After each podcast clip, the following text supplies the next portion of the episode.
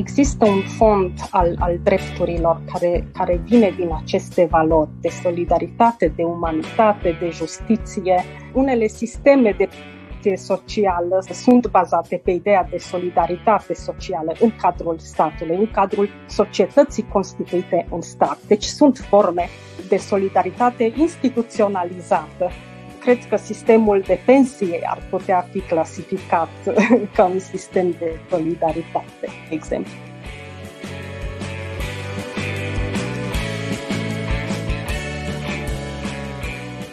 Constituția se află în vârful ierarhiei legilor și are o stabilitate, tocmai prin faptul că, iată, revizuirea ei este o procedură de durată, nu tocmai simplă, deci ea, ea prezintă o stabilitate uh, și prin acest fapt însuși ea conferă o protecție sporită. Într-o societate care, care, în care prevalează dreptul, principiile din Constituție ghidează toate acțiunile societății, toate măsurile care se iau în acea societate, protecția care este conferită drepturilor și, de asemenea, dar aș vrea să adaug, ea, ea conține și un mesaj privind valorile pe care se întemeiază societatea.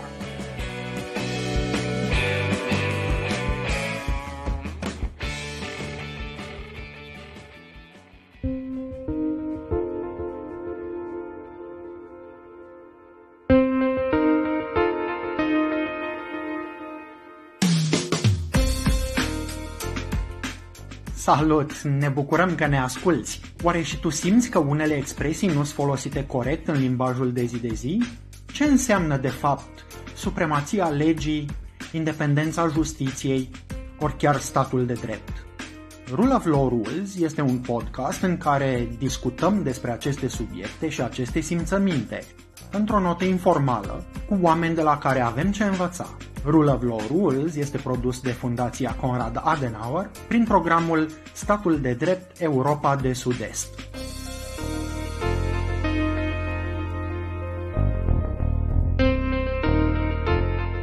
Să română Patricia sau preferi Patricia? Patricia este foarte bine.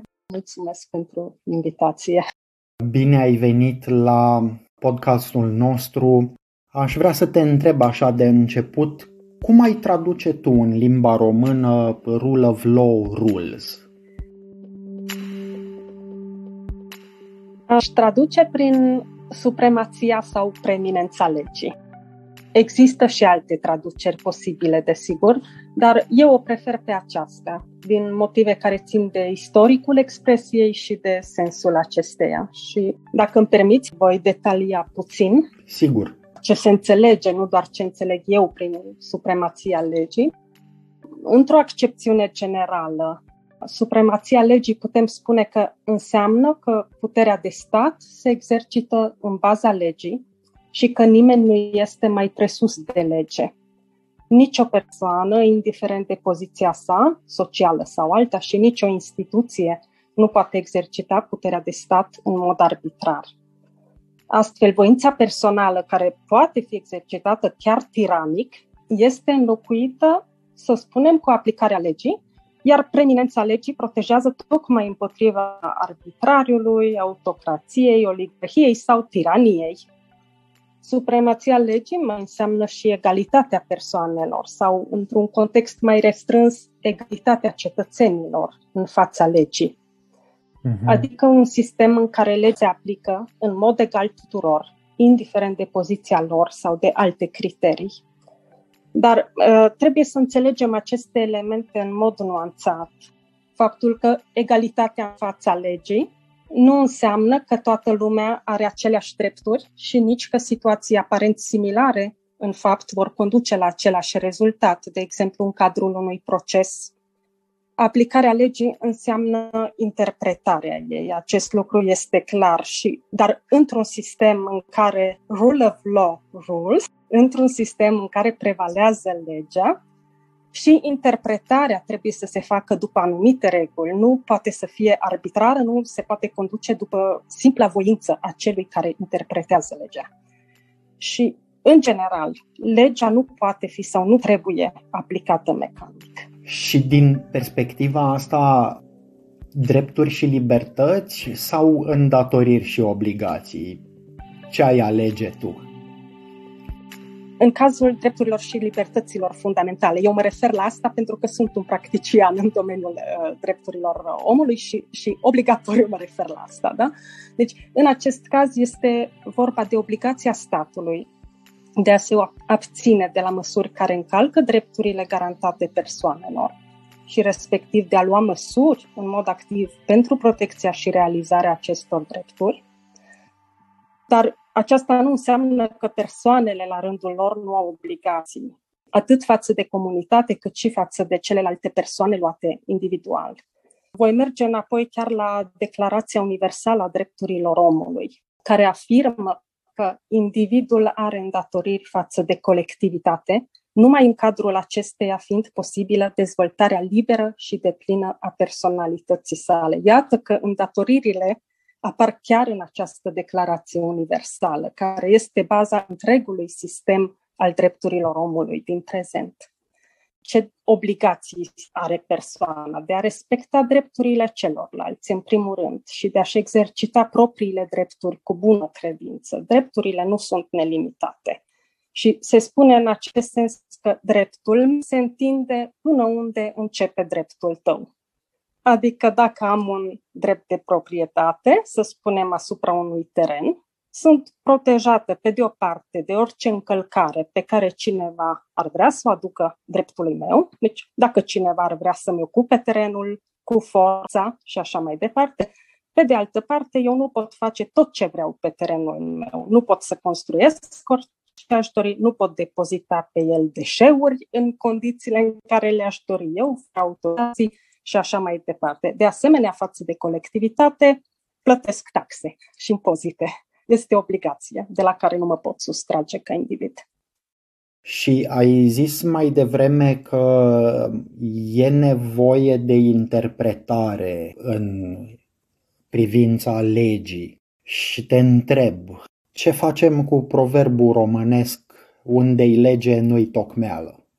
Da, revin la interpretare și la ceea ce am spus că și ea are regulile sale. Și aceste reguli nu pot fi inventate, să spunem, de fiecare judecător sau orice persoană care aplică legea la un moment dat. O lege sau o normă trebuie interpretată logic, trebuie interpretată potrivit scopului ei. Ok. Legea trebuie respectată chiar și atunci când ea este percepută ca fiind injustă. Iar dacă alegem, indiferent din ce motiv, să o nesocotim, ne expunem unor sancțiuni. Revin și aici cu, cu nuanțe și precizări. Există situații în care legislația națională nu este în conformitate cu cea internațională și mă refer în special la obligațiile ce revin statelor în domeniul protecției drepturilor omului ce poate sau ce trebuie să facă cetățeanul în astfel de situații, când, când se confruntă cu astfel de neconcordanță. Ei bine, într-o democrație se presupune că există totdeauna posibilitatea de a încerca de a schimba legea. Chiar dacă acest lucru necesită timp și proceduri destul de complexe. Dacă legea nu ne place, facem tot ce este posibil să o schimbăm folosind mecanismele democratice care ne stau la dispoziție. Rămâne totuși întrebarea ce se poate face între timp până schimbăm legea. În asemenea situații, reacția organizațiilor internaționale este totuși să îndemne statele membre să-și modifice legislația și între timp să se abțină de la luarea unor măsuri în baza legilor existente. Am spus că statele au niște obligații, fie de a se abține de a face ceva, fie de a lua măsuri în mod activ, măsurile pozitive. De exemplu, în diverse state există legi care interzic acordarea asistenței migranților prezenți pe teritoriu fără documente. De exemplu, ajutarea unui astfel de persoane în găsirea unei locuințe este un delict, așa numit delict de solidaritate. Sau există legi care prevăd amenzi pentru persoanele care dorm în spații publice, chiar dacă ele sunt fără adăpost. Sau amenzi pentru persoanele care apelează la mila publică pentru a-și asigura cele necesare traiului. Iarăși, cetățenii pot sau nu să respecte aceste legi din diverse considerente umanitare sau altele, sau chiar imposibilitatea de a-și găsi un adăpost pentru a nu dormi pe stradă sau uh, într-un parc, într-un loc public. Uh, iar când uh, nu respectă aceste legi, din păcate, sunt, se, se expun sancțiunilor. Este o situație uneori destul de dificilă în care rămâne această perioadă de impas care trebuie soluționată și soluția este, cred, o modificare rapidă a legislației interne sau neaplicarea ei acolo unde sistemul intern permite. E foarte interesant că ai adus în discuție cel puțin două lucruri care se leagă de episoadele noastre anterioare din podcast. Și atunci am să-ți uh, pun pe masă direct cele două întrebări, să vedem cum uh, putem să avansăm pe dimensiunile astea. O întrebare e legată de, cum ai spus și tu, faptul că oamenii pot schimba legile țării, mai ales acolo unde este vorba despre o democrație. A doua uh, este legată și întrebarea e, bine, bine, cât poate să dureze un astfel de proces? Iar a doua era legată de delictul de solidaritate despre care vorbeai mai devreme și mă întrebam oare solidaritatea ca valoare umană nu poate scoate în evidență un drept la solidaritate și dacă da, oare se poate legifera chiar în Constituție? Întrebări foarte interesante. Revin, te rog să-mi repeți uh, prima întrebare. Cât poate dura, cred era, cât poate dura un, un asemenea proces de schimbare a legislației, da? Da. Poate dura de la câteva luni până la ani, desigur. Cunoaștem situații în care, în care membrii ai societății civile propun uh, sau încearcă să propună prin reprezentanți aleși în parlamente diverse, diverse modificări legislative și nu trec uh, nici prima dată, nu trec nici a doua oară, nici a treia oară prin procedurile respective și poate să fie într-adevăr o luptă care se, se întinde pe ani sau decenii. Nu, uh, este, să spunem, inutil ca în anumite situații să, să existe iluzii, mai ales când există o linie clară în privința anumitor chestiuni, fie de drepturile omului, fie, fie altele.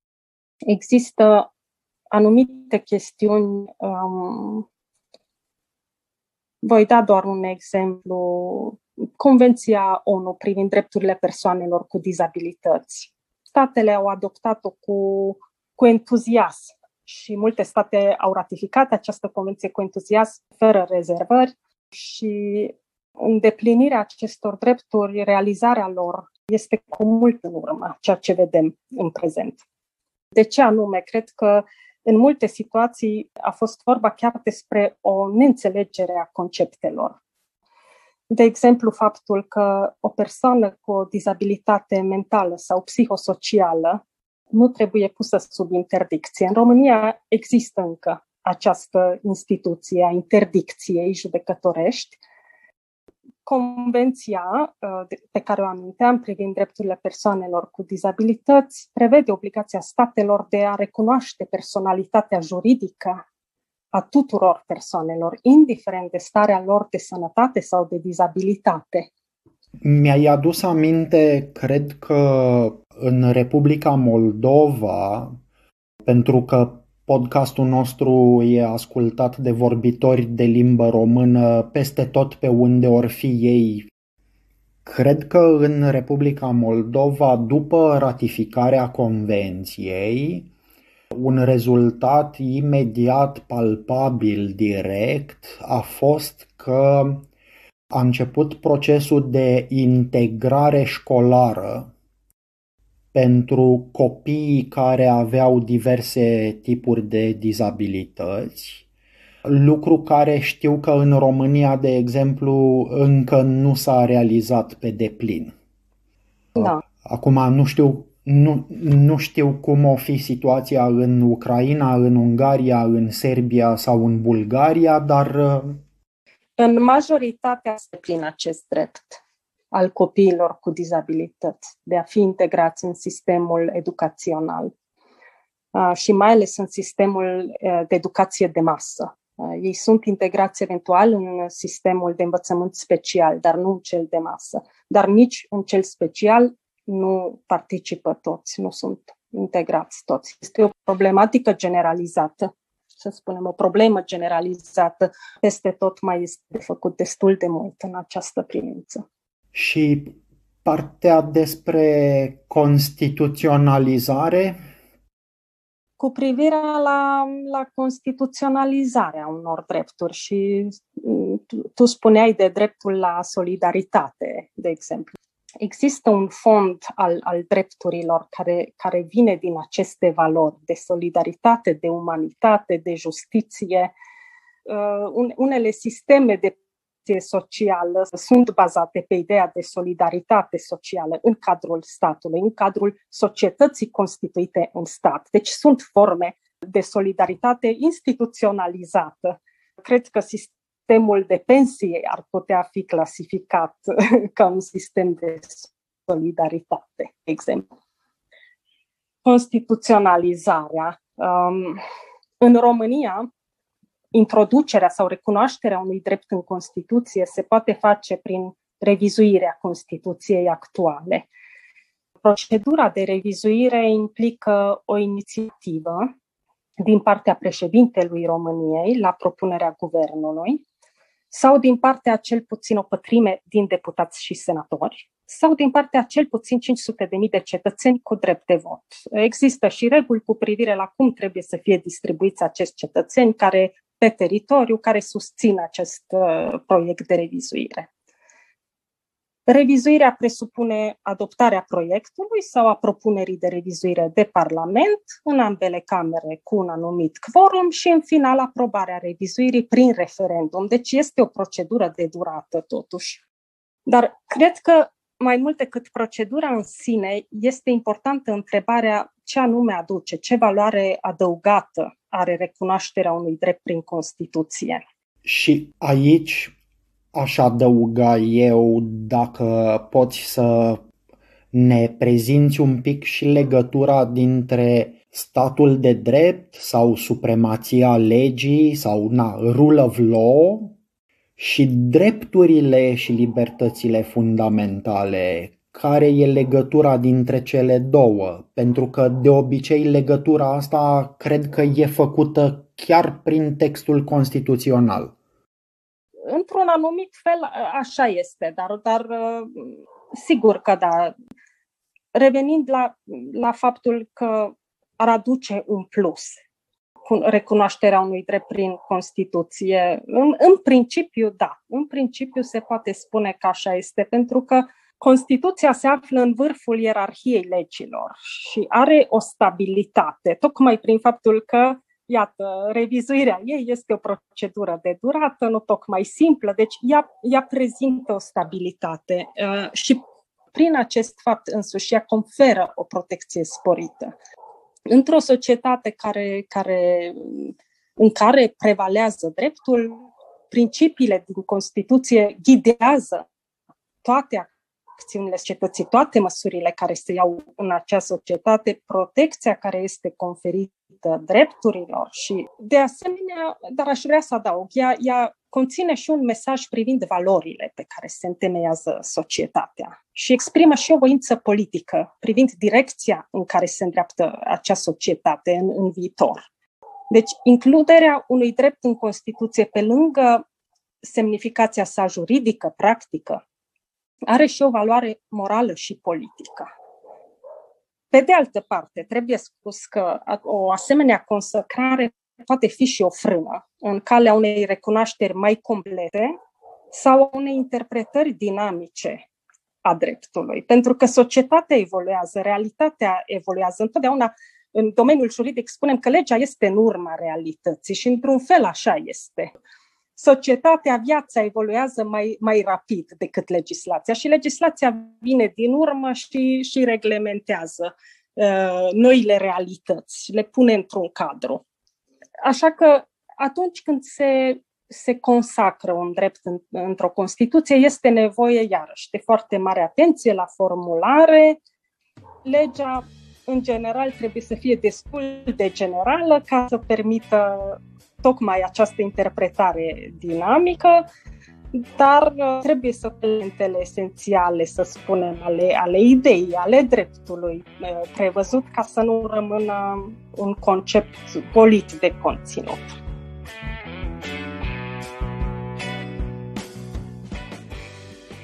În a doua parte a conversației noastre explorăm însemnătatea drepturilor și libertăților fundamentale în viețile noastre, din perspectiva relației cu conceptul de stat de drept, cu independența justiției și cu separația puterilor în stat. Este esențial ca drepturile omului să fie ocrotite de autoritatea legii pentru ca omul să nu fie silit să recurgă, ca soluție extremă, la revoltă împotriva tiraniei și asupririi. Iată că Declarația Universală evidențiază foarte clar principiul că drepturile trebuie ocrotite prin autoritatea legii, nu prin autoritatea personală a cuiva sau în vreun alt mod, prin folosirea forței de către cineva, prin autoritatea legii. Deci legătura dintre uh, drepturile omului și supremația legii este indisolubilă. Ele nu se confundă, dar sunt indisolubile.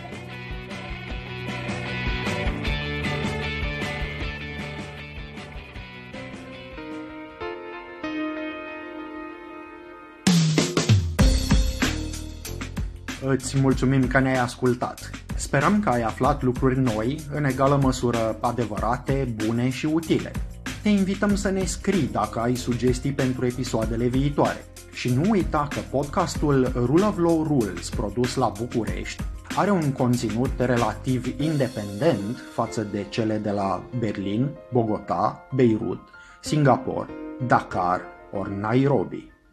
Conținutul podcastului Rule of Law Rules nu reprezintă în mod necesar poziția oficială a programului Statul de Drept Europa de Sud-Est, ori a Fundației Conrad Adenauer, iar opiniile exprimate în acest podcast nu pot fi interpretate drept consultanță ori asistență juridică.